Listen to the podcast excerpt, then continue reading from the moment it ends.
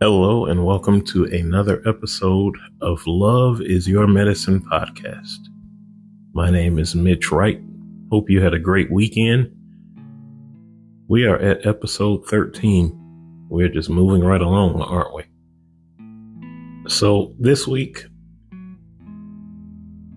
as most times, I um, discussed topic choices with my beautiful, lovely, better half, my bride, Michelle.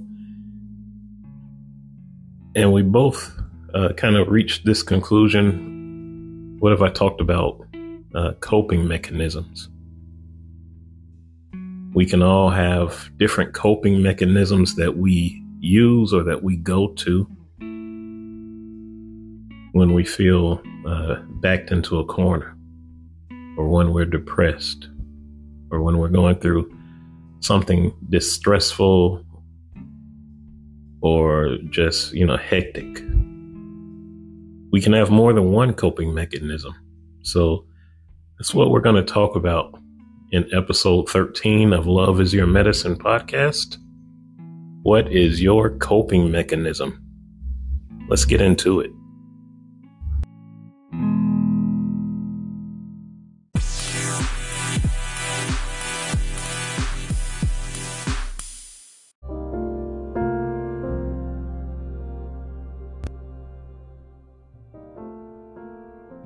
Welcome to episode thirteen. Like I said uh, in the intro, I hope you had a great weekend. You do anything fun? Um, we mainly uh, just relaxed.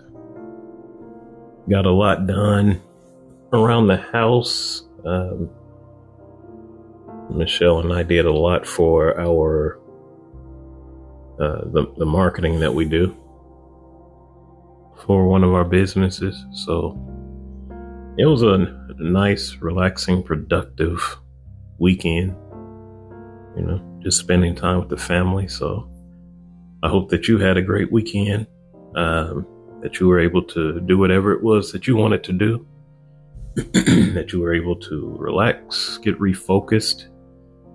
And here we are on another Monday. Can't believe it is uh, February nineteenth already. Seems like this month is flying by. So hope you're staying on track, staying focused, reaching your goals. Don't give up. Keep at it.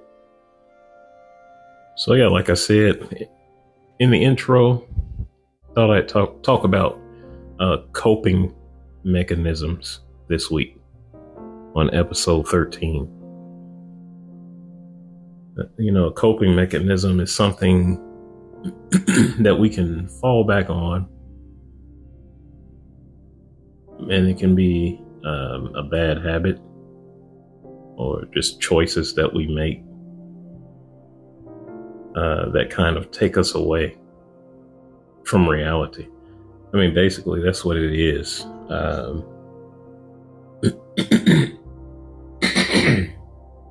excuse me, and I should add, taking most of them involves taking us away from reality temporarily. You know, let me throw that in there.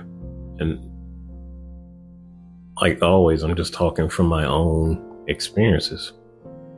I mean, you know, that's what part of my podcast is about, is me opening up, being vulnerable, uh, just sharing with you my personal experiences. Because if I could touch someone out there uh, that's going through what I went through and what I'm going through, then, you know, that's what my show is all about. Just trying to reach people that maybe, you know, are experiencing things that I've experienced. Some of the things I talk about, it's just going to be open, honest, and raw. Um, you know, Michelle is very understanding. she she feels it's good for me to to do this podcast so I can, um, you know, she said she could tell it's therapeutic for me, that, you know, it, it does me some good mentally and emotionally to share. So, yeah, I've had coping mechanisms. Um, growing up, I would say, of course, the main one for me would be food. Uh, it was a way for me to get away, to escape. Uh, and I mean, like, just, just be honest.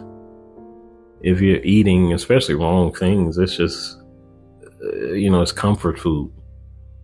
That's why they call it comfort food. You, the feeling that you get, the emotions that you get. So whether it was the, you know, salty or the sweet, that's what I indulged in. And, you know, being older and looking back, I would say, uh, you know, it, it took me away from reality, the, the stress of the day. If I had a bad day at school or, you know, being picked on, stress, you know, from uh, homework or an upcoming test or something like that. Yeah, that was my go-to, the the food. So, you know, like I said in earlier episodes, I was the chubby kid, the overweight kid. And that had a lot to do with it, my eating choices. Now, I will say this, I was, especially when I was younger, and in Chicago and in Houston. Uh, so elementary school, junior high school, I ate, you know, and, and had bad choices with the snacks and the sweets and so forth. But I was like very active. You know, that's back in the days before video games got popular. So me and my friends, we were always riding bikes and, um, you know, playing softball in the street, or we're playing football in the street, basketball. So we stayed busy. We stayed active, but still, you know, looking back as an adult, I turned to uh, food as a coping mechanism. And the older I got, and, you know, the older I would get, and health comes into question in my life as any adult. You know, you're going to the doctor and they're doing lab work. You know, that comes up, the, the food part of it. So that was one coping mechanism that I had. Um, now, as an adult, I would say alcohol uh, became a coping mechanism. And I, w- I wouldn't say that I was, uh, you know, like when you hear the word alcoholic, you think of someone that just abuses liquor. They need it to just do life, uh, to cope. I wouldn't say I was like that, but I would definitely use it to kind of escape reality. Whether it was things I was going through at work or things I was going through uh, in my first marriage, or uh, just self-inflicted pain that I was trying to escape from. I would definitely say that was a second coping mechanism, uh, was the alcohol. Um, like I said, I wasn't, I didn't abuse it like bad, but yeah, I had, I would drink wine. There was one period, um, in my life when I would do like a bottle of wine every evening. Um, and that was a point in my life. And especially like talking with my family, they even noticed, um, you know, how much wine I was consuming. But that was a part of my life, which I'll touch on a little later. That was a part of my life that I was really, really trying to figure out and pinpoint what my issue was. So like not making excuses, but that's what I was going through with that part. And so now, you know, things have changed, and I'll get into it because health had a lot to do with it. But with my drinking habits, a lot has changed um, with what I drink and how much I drink, how often I drink. So now when I drink, it's more casual. Um, I'm not trying to escape anything. So I may have, have a beer here and there. Um, sometimes I'm in the mood for whiskey, so I'll buy a small bottle of, you know, whiskey that I like, or bourbon. So it just depends on my mood, but I definitely don't have to consume it every evening like I did in that one patch of my life when I was trying to escape something else. Uh, so those are pretty kind of like common, I would say. Food and alcohol coping mechanisms. Like, so do that. Does that resonate with you? Um, either one of those? You know, we have to think about um,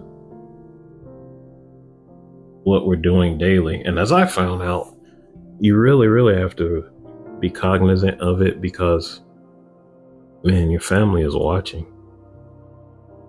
And, you know, I felt, you know, I felt bad, honestly. There's no way to, you know, best describe it when, you know, I'm talking to my, our daughter, and she was, she remembers that time period of, you know, when I was drinking so much wine.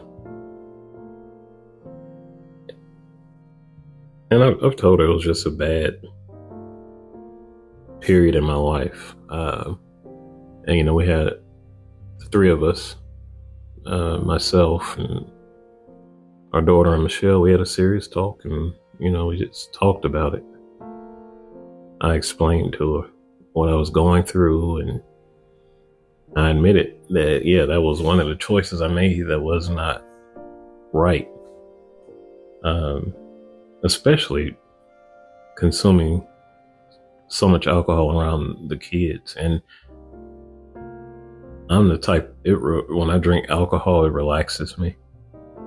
So I wasn't, uh, you know, an angry drinker. I wasn't uh, mean or anything, but yeah, just either very relaxed or very asleep on the sofa. So,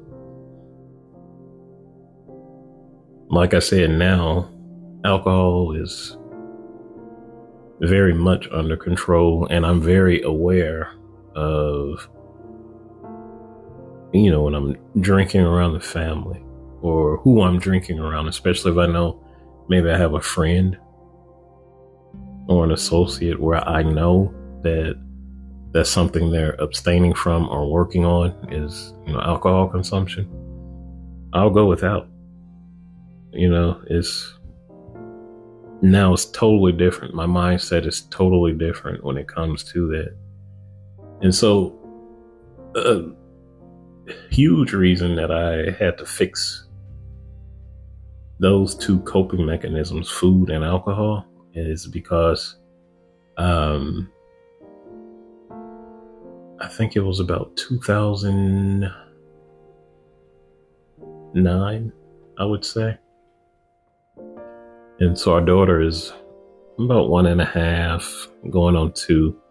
And I started going to the doctor because Michelle was very good about getting me to go to the doctor and the dentist and just taking care of myself, which I hadn't done in years. And so, I mean, that's a huge part of loving ourselves.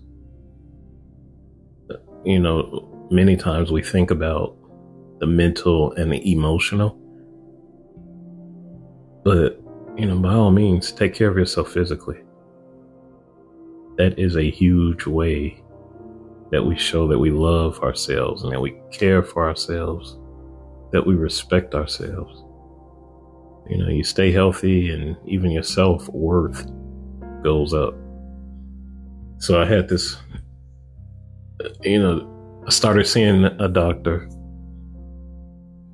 and we had a, after we did, he did the lab work and got the results, he wanted me to come in to talk with him. And it was a very straightforward, honest conversation.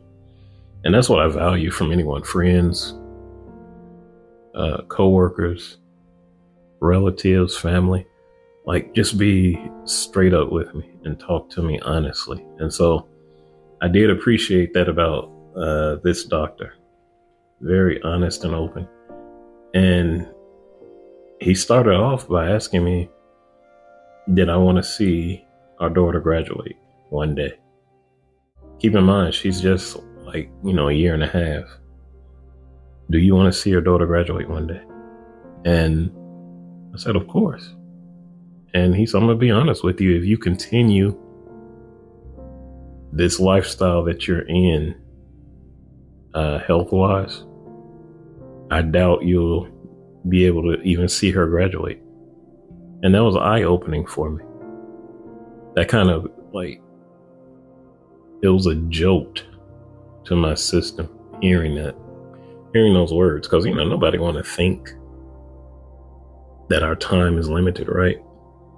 So, yeah, he went through some numbers with me, and, you know, my blood pressure just high.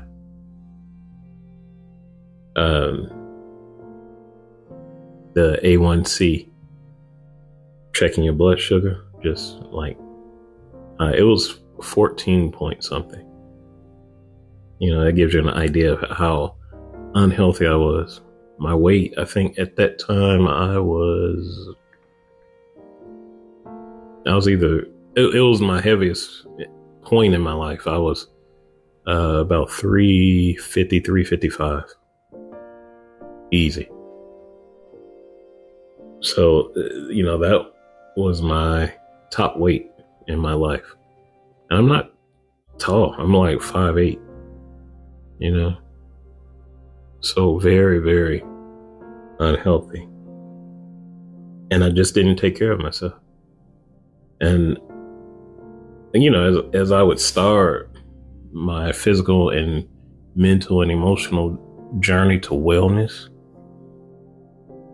you know, I would start to figure out how all of this was tied in to each other. You know, things that I had gone through when I was young, and just keeping them bottled up and suppressed, and the ways that I would act out. I did things that made me feel good, but keep in mind, I said, you know, they're temporary. They aren't permanent fixes. So, you know, you eat the food and you get that, well, that rush. It's gone, you know. Soon it's gone. I drink the the alcohol or the wine, and I'm feeling good, I'm feeling relaxed, I'm feeling carefree, but guess what? You know, you, you wake up the next morning back to reality. So it was just a vicious cycle, and you know, I wasn't getting any exercise, I wasn't um, eating right, so much alcohol. Blood pressure just off the charts. Blood sugar off the charts. High cholesterol. I forgot about that one. And a lot of these things are, uh, you know, as we call them in the the African American, uh, in our culture, they're silent killers, and they're overlooked by a lot of African Americans. And so I was on the the path of becoming another statistic. You know? Why? Because these were two of my coping mechanisms that I fell back on constantly. And, you know, in a moment, I know why I'm doing it, why I'm eating the way I did, why I drank the way I did, because it's temporary. Um, I call them band-aids. You're just kind of patching over the reality of things, or what's really at the root of the, the pain that you're going through. So, you know, if you're going through that, I get it. I understand. Uh, we use these coping mechanisms as band-aids to just kind of gloss over what's really going on deep within us. And so when the doctor told me that, you know, I had a, a long talk with Michelle, and we just agreed we would both do things to, um, you know, better our health, better our lifestyles. And we weren't talking about some, you know, doing fad diets or uh, just something very, very drastic. Like I told everyone, you know, because that's the first thing people say when you tell them, you know, changes you're going to make. Oh, you're going on a diet. And I would always tell people, I don't want to call it that, because, you know, in the past, when I heard that word, I shut down. Mentally, I'm out. So, you know, I told Michelle, and I would tell others, I consider this a lifestyle change. I needed a lifestyle change, not just some uh, fad or some, you know, quick two or three week diet that I would get tired of and stop. I needed a lifestyle reboot. And so, yeah, we, you know, gradually started improving things. Uh, I was very mindful of what I would eat and drink. Am I saying that I just became this like perfect example of a healthy lifestyle? No. But it was a gradual thing. And like in my other episodes, what do I always say when you have these goals? You take it day by day, and you do small things consistently, and they eventually lead to um, you reaching your mid-level goals and then your long-term goals. Just small, consistent steps daily, you know. So that that's what we did. And I'm I'm doing this, but still there's something, you know, that I knew that I felt just wasn't quite right. And I was going through things that I went through in my first marriage and a little bit in my second marriage where, I, you know, I just, I'm trying to pinpoint what was wrong. So like I said, in episode three, I did therapy. Um, and that doctor, she was, she was great at helping me get to like the root of my problem. What was going on. And so, speaking of coping mechanisms, you know, like I said in the beginning, there are various, numerous coping mechanisms. You know, some people it's with the food and the overeating. Some it's with uh, alcohol abuse. Others it's, you know, drug abuse. And talking, um, like, you know, hard drugs, the illegal drugs that people abuse, you know, sadly. And it's, you know, such an epidemic, especially like in the city we live in. It's, you know, the drug abuse is horrible. You even see them out on the streets getting high in some parts of town that you drive through. You know, so drugs is another coping mechanism for some. Others is sex, you know, that can be a coping mechanism. Um, whatever coping mechanism that you have, you know, you have to be honest with yourself and get to the root of what is causing you to have that or to fall back on that. Easier said than done, right? A lot of times, excuse me, a lot of times we don't want to like peel back the top on that because we, you know, for some it's embarrassing. For others, it's too much pain related to something that be, may be causing you to go to that coping mechanism. So like for myself, uh, and I touched on it in earlier episodes. Episode three was one of them. But for myself, what had happened to me at a very young age from a relative, someone I love and trusted, made me react in certain ways. And sadly, one of those uh, coping mechanisms was the way I treated people. Um, you know, and I said it before, I had this attitude that I was going, I was going to get you before you got me. If I felt like someone was going to hurt me, then I would usually do something to get at them first. And, you know, that was part of the coping mechanism uh, that I'm referring to. Um, you know, part of that is I had to be in control. A lot of things were on my terms. And that's something that the, the therapist, she really, really, she was baffled by that. Because the way I was acting out, in her words, she said there was no rhyme or reason to the actions that I was taking. She had seen other people struggling with what I was struggling with, but it was u- usually no stopping with them, she said. That was their pattern, and they sought out whoever they could, however they could. She said, with me, however, it was like I wasn't like that.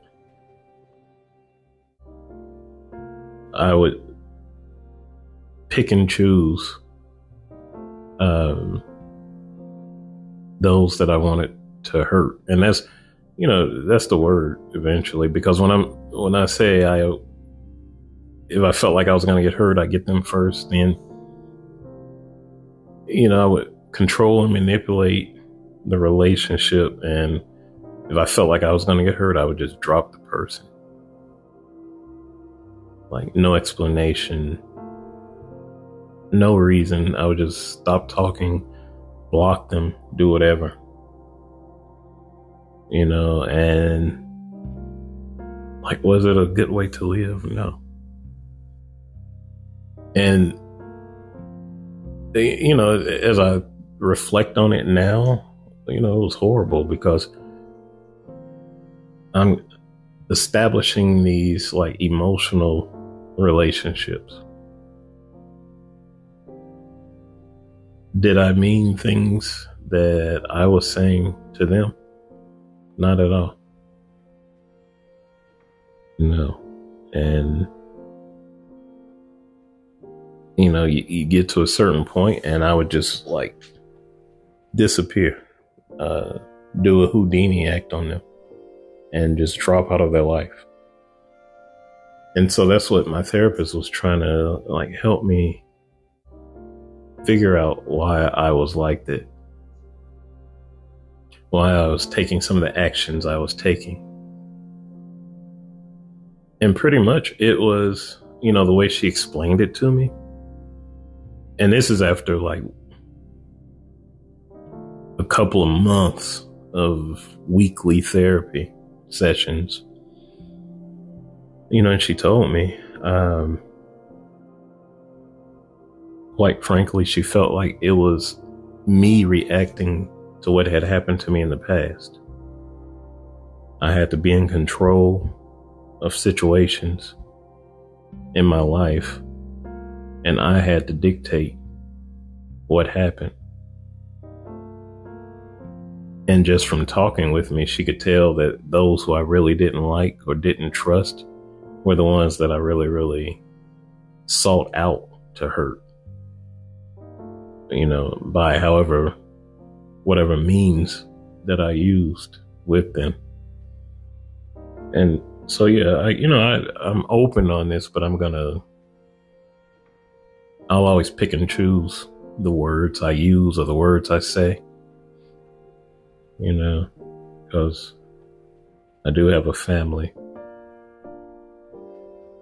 do have children. So I want to re- respect everyone. And, you know, I even want to respect my listeners. So I'll always be open with you, but, you know, I'm, I'm going to pick and choose the way I say things. But yeah, my therapist, she really, like I said, it baffled her. But the more we peel back, you know, they say it's like peeling back those layers of an onion, you know, when you're cooking. And that's how it was with my therapy. I had this big wall around me at first because, you know, that was part of my protection too. I had this wall where I was very closed, didn't want to share much. So it took her a lot to, you know, peel back to get to this point with me. But yeah, that was my coping mechanism. Um, had no business, you know, doing some of the things I was doing or talking to some of the people I was talking to. Had no business doing it, but I would. And again, it wasn't my intention to have anything um, substantial with them. That's a good word. It was my way of, like, in my head, and this is what she was telling me, getting back at the person that hurt me when I was very young. At first, when she told me all this, I, I didn't really want to, you know, I didn't believe it. I didn't want to hear that. Um, I didn't want, I don't like to think that someone has a control over me, over my mind. So, you know, I was kind of mad when she told me that at first. But the more I listened and the more I reflected, I understood exactly what she was saying. And I would just go back to different points in my life and really just think about, you know, how I had treated some people, what I had done, what I had said, how I would just drop people. And yeah, sadly, that was a huge coping mechanism. It, she said, it's like it gives you a rush, you know, especially if I'm like uh, talking with someone or flirting with someone. She says, I'm pretty sure it gives you a rush. It takes you away from reality. And then when you're done, you just drop them. And when she said that, when she used those words and when she phrased it like that, that's when I was like, okay, like she knows what she's talking about. And I, you know, I respected her for that because it's like she had literally crawled in my head and saw what I was trying to keep quiet. And she told me, you know, what I was doing. So yeah, for me, that was a huge coping mechanism. It was like a rush. You know, to, to have that power over someone to where I could control their emotions, what they thought, how they felt, you know, about me. And then, you know, that part of it was a rush. And then to coldly drop them and just disappear. That was the other part of the rush. And like I said, I didn't realize it was quite this bad or I was this horrible until I had someone like my therapist explain it to me. Now looking back, I'm like, you know, that was just horrible. It, it was bad. I don't, you know, especially the way I was raised and, you know, I was taught better. I, you know, I shouldn't have lived like that. So I do not use uh, what happened to me when I was young as an excuse. You know, I'm not, I'm not ever going to use that as an excuse. You know, I, I knew better. And yeah, thinking back, it doesn't make me proud of who I was. It had a lot to do with my self-respect and my self-worth and my self-love you know, because it's like this huge vicious cycle, just like it is with alcohol or drugs. You're low, and then you spike yourself by whatever you're doing. Whatever your coping mechanism is, you get this spike. Then you level out, and then you get low, and you repeat.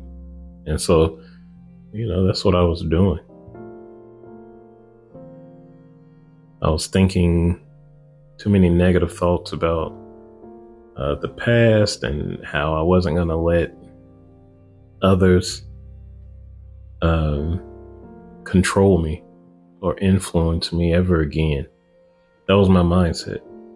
But then, you know, as I'm going through that cycle and you get to the low, I would reflect. I would have a bad conscience about things I was doing. You know, of course, you know, I'm sure you might be the same way. Uh, whatever you're doing that you may not be so proud of, or a coping mechanism that you're turning to. You know, when you when you're in that low period, you have time to think and reflect because you get back to reality. And so I didn't like myself. I didn't like what I saw. So, you know, how do, how do you think that affects your self-worth and your self-love? It was very low. That's why when I met Michelle, you know, she could, t- she said she could tell right away that, you know, it was things and qualities about me that she admired, but she also could feel that I had deep pain, um, that I was at a very low point in my life, that I had very low self-esteem. And when she told me that, I, I told her, yeah, that, you know, all of what you just said was, was very true. You know, I was going through that cycle so much, of the low, the spike, the level, back to the low, that I was mentally and emotionally, I was just worn down. And so, yeah, when she met me, I was at a very low point in my life. But, like, you know, as I also said, though, it it takes honesty for you to admit um, what's wrong with you, or where you're suffering, where that pain or suffering is coming from. You know, it takes honesty and a lot of self-reflection with yourself. And once I, you know, talked to the therapist after I, you know, Michelle and I spent hours, many late nights, just talking, just honest conversation. Um, she got to learn so much about me because I was finally opening up. I kept a lot of stuff quiet, but I was finally opening up with her. She understood me more. And, you know, she would always tell me, I don't want to know these things to hurt you or use it against you. I want to know these so I can get to know my husband more, so I can know how I can help my husband. And so that too helped me to uh, keep lowering my walls of defense. So, you know, keep that in mind too. If you're trying to help someone uh, who's going through something, uh, who, who's trying to fix themselves, they're on this self-development, self-improvement journey, you know, be a, a true confidant, be a true friend for those in need. You know, assure them why you're helping them, you know, why you want to help, why you want to listen, because we need that uh, reassurance so that we can feel comfortable. So, you know, when Michelle assured me that she wanted to help me, that she loved me, you know, I opened up more. I let those walls down, and like I said, she got to really, really know me, what I was thinking, why I was acting the way I was with a lot of things. Um, you know, she always told me the actions that I did that weren't the best, my behavior. Um, she knew that it wasn't who I was as a person. Like, she wasn't going to let those low points in my life, those actions, define who I was in her mind. Like, she knew who I was deep down. And so that really, really, you know, it helped me. Uh, it helped me to want to do my best on my self-improvement journey. Uh, because, like I said, it took years for me to get to the point I am now, at, at such a good place, uh, mentally and emotionally. It took years uh, of work. And so, you know, that's what I urge you to do, is be honest with yourself. Figure out what's causing you to go to whatever coping mechanism you're using. You know, get to the root cause of it. Once you figure out, you know, what the cause is, you know, you have to think of ways um, to do better, to work opposite of what you're doing.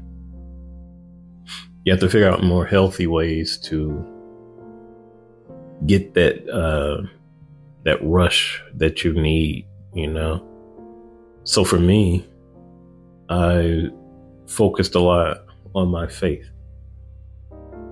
I got busy doing things uh, for the religion I'm in. A big part of that was is is like the things I do is serving other people. You know, I took the focus off myself, and I began to do everything I could to help others, to focus on others and helping others. And that helped me a lot. Uh, another thing I did was uh, I tried to do a lot of uh, self-development. Uh, you may notice, like, well, if you're on my social media, uh, some of it, I do a lot of uh, mindset and, and motivation talk. So that's a huge part of what I do to help myself too, is, um, you know, my, my Instagram account, I try to be positive, and I try to have this like daily motivation topic that I talk about to help others. And it helps me too, like to, uh, verbalize what I'm thinking in my head and to share it with others. It helps me. So, you know, I, I focus on that. I put a lot of uh, focus on like running our businesses uh, that Michelle and I have, and the business that I have. I put that energy uh, and and get that rush from doing good and having a good um, image of myself and self-worth. You know, those are the rushes that I need now.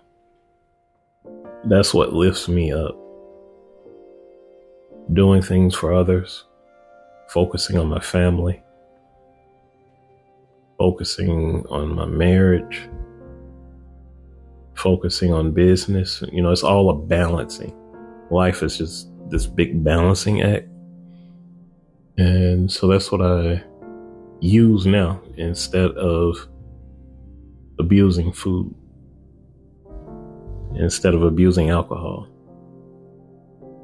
instead of abusing others uh, emotionally.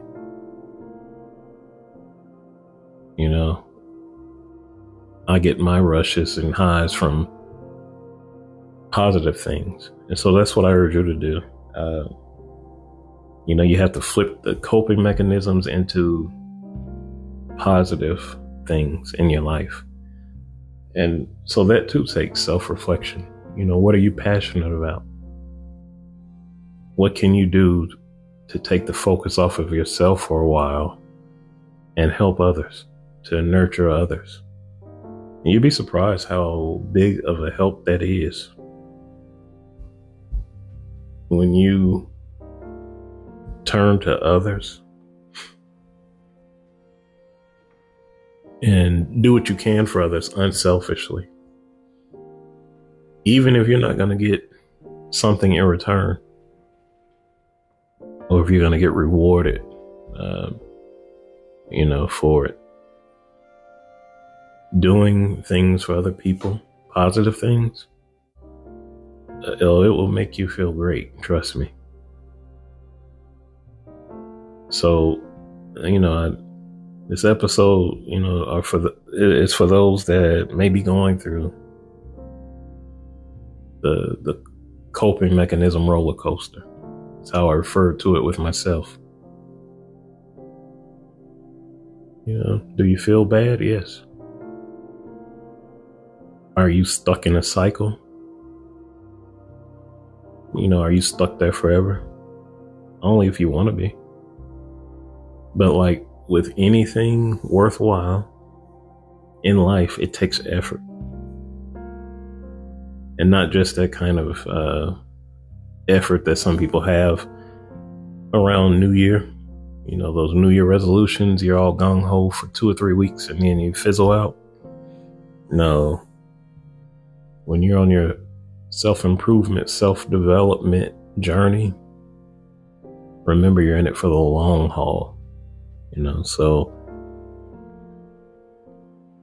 you know, may you, you know, might you be a little embarrassed? Sure. But don't beat yourself up. Don't stay down on yourself. Uh, negativity is a huge fuel to inactivity. Remember that.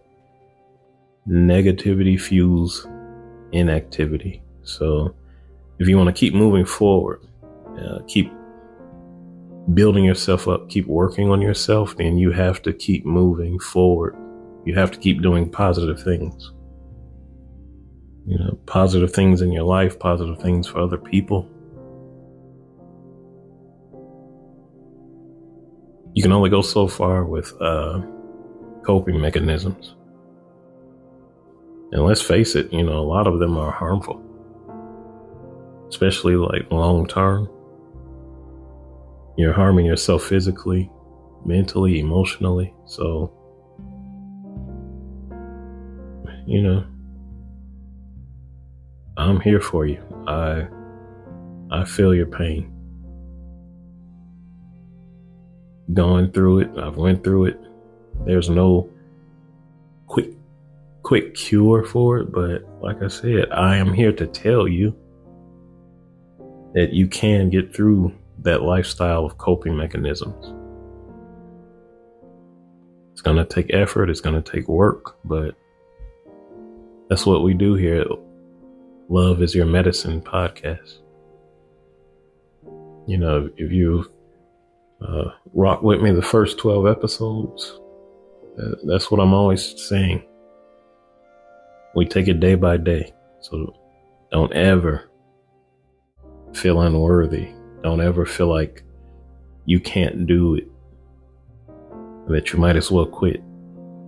You know, that's not what we're about here at uh, Love Is Your Medicine Podcast. It's about positivity. It's about long, longevity,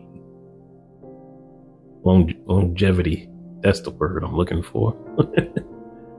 We are about longevity here at uh, Love Is Your Medicine Podcast. Nothing worthwhile is ever easy. I know you've heard that before. You're worthwhile. You are worth it. So if you want to be the best that you can be, it's going to take work. It's going to take effort. But remember that you're worth it. You have to love yourself. You have to believe in yourself.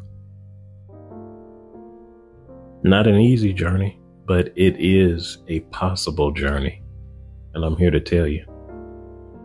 So You know, as as I always say in each episode, if you want to reach out to me, if you have questions, send me an email, Mitch at the mitch wright dot com.